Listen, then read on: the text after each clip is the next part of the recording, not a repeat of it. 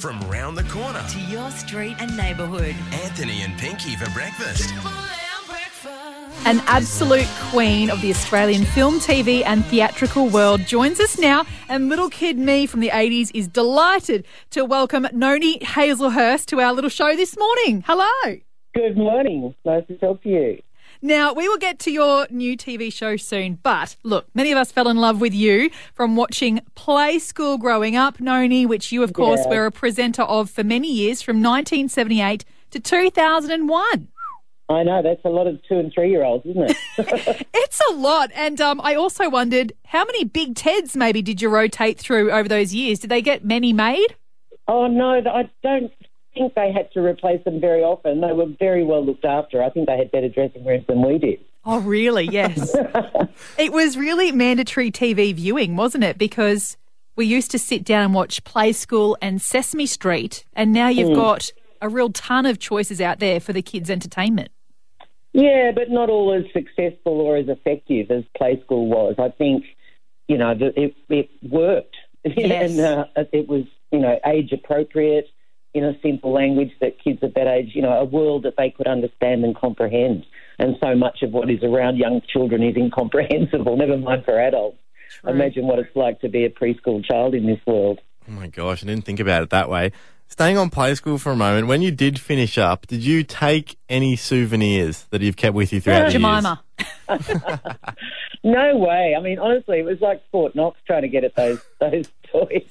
no, they were really well protected. We weren't able to take anything, but you know, just I'm so proud of Play School. It's the thing I'm more proud of than anything. Every family has a secret comes close. It's similar sort of effectiveness, but it was just it taught me so much about communication and about you know presenting basically and and how to just be honest to your audience because if you can't if you can you know convince a three year old that you're there and with them and talking to them on a personal level and get a response from them adults are a breeze so it really was a great great lesson in how to communicate Well, on that, did you have you given any advice to, to new presenters on Play School over the years about how to effectively get their message across? Because it's obviously very important.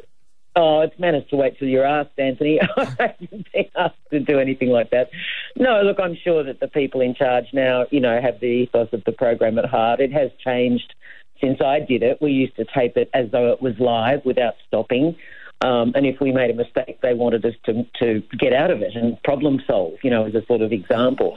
But now it's all broken up, so it's all a bit perfect. I don't, I don't think it has quite the same magic that it did when, when you guys were probably kids, which was, you know, it was mesmerising for the preschool children. Absolutely. Now, then we'll quickly move on, touch on to the film side of things, because we did have to, when studying film and theatre at school, we studied Monkey Grip, which uh, Oh, was wow. absolutely loving that, taking us back there. And then really loved your performance in Little Fish in 2005 with Kate Thank Blanchett, you. Sam Neill, and Hugo Weaving. so, Thank you. bit of a fangirl here at the moment.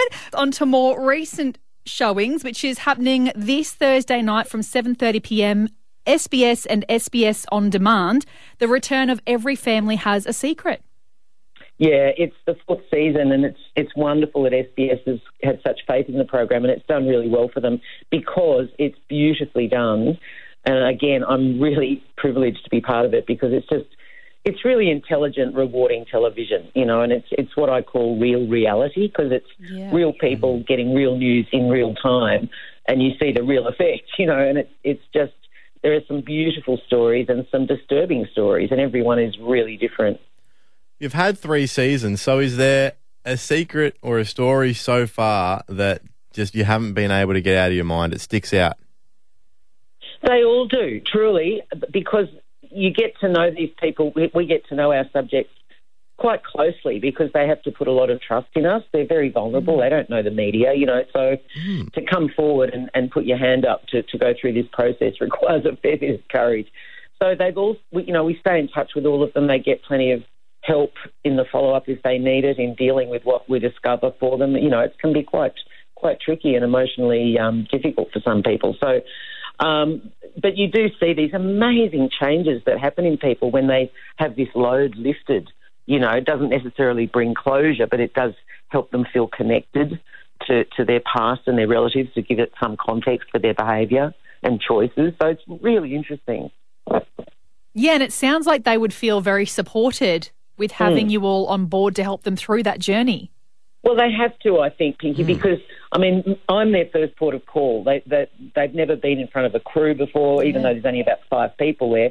They sort of know me, and so I just chat with them to try and draw the story out to give the audience a beginning point before they set off on the journey. And so, you know, that's my role to kind of hold their hand through the beginning of it. And we might chat for 45 minutes, and it ends up being cut to three minutes just to set up the oh, story. wow. So yeah, yeah, they're they're really lovely people who just want to get to the bottom of something that's sometimes haunted them their whole lives. Yeah, look, some of these stories centre around Nazi fraternisation to Mm-hmm. a baby swap, criminal activity, a lost inheritance. It goes on and on. Yeah, yeah, I know. And you know, the the team of researchers. It's a very small production company out over in Perth. The researchers are incredible. The stuff they come up with, and and often we'll find something that we didn't expect while we're actually on the road. You know, a, a brother that they thought was oh dead, or you know, Wow. some incredible person steps forward just in the in the search for you know the secrets. But I mean, also ancestry, all that t- technology. We couldn't have done this program 15, 20 years ago. That's but as more and more people, you know, make take up that technology, we're finding links all around the world that help people make sense of the mystery. Have you ever thought about just kind of enlisting the help of the researchers for an everyday task that you have, or one of those questions you just can't quite find the answer to? And yet, who sings that song? Oh no, I've got Dr. Google for that. No, I mean they're they're, they're pretty much fully fully um, kept busy with their work. I mean that because so many people now are applying to us, and uh, you know they have to go down a certain route before they can say actually this doesn't go anywhere or. You know, we ha- we've had three of these in the last week, so we don't need any. You know, so there's Yeah. a whole lot of things they have to do before anything goes to air. It's quite remarkable. There's only one family secret that I can think of that got revealed Uh-huh. to us as children. I'm wondering if there's an episode in it, or what, what work would you get the researchers to go and do? So I think we found out quite early on in our childhood that our dad would go gay for one male singer, but we're not sure who it is. Wow. Okay. You're not sure who it is. Well, this is where maybe I could be a researcher. We later found out that it was Yeah. George Michael Noni. Wow. Well, no mystery there. He's pretty cute. Yeah, exactly. Yeah. How did mum feel about that? Uh, much better once he passed away. Not uh, Oh, George no. Michael. George Michael, not Dad. Oh, this is taking a turn, guys. I don't know about this. I- I don't know that we could. I don't know that we could sustain 15 minutes of screen time with that one. You but certainly anyway. couldn't. Yeah, no. that's a good point. Okay, well, it's hit the cutting room floor, unfortunately. Yeah. Sorry, mate. Yeah. Yeah. Well, we're really looking forward to seeing season four, which starts tomorrow night, 7.30 p.m. Every family has a secret on SBS. Thank you so much for your time this morning, Noni Hazlehurst. My pleasure. Nice to talk to you both. Take care. It's a fresh start and it feels good. Anthony and Pinky for breakfast. It's triple M breakfast.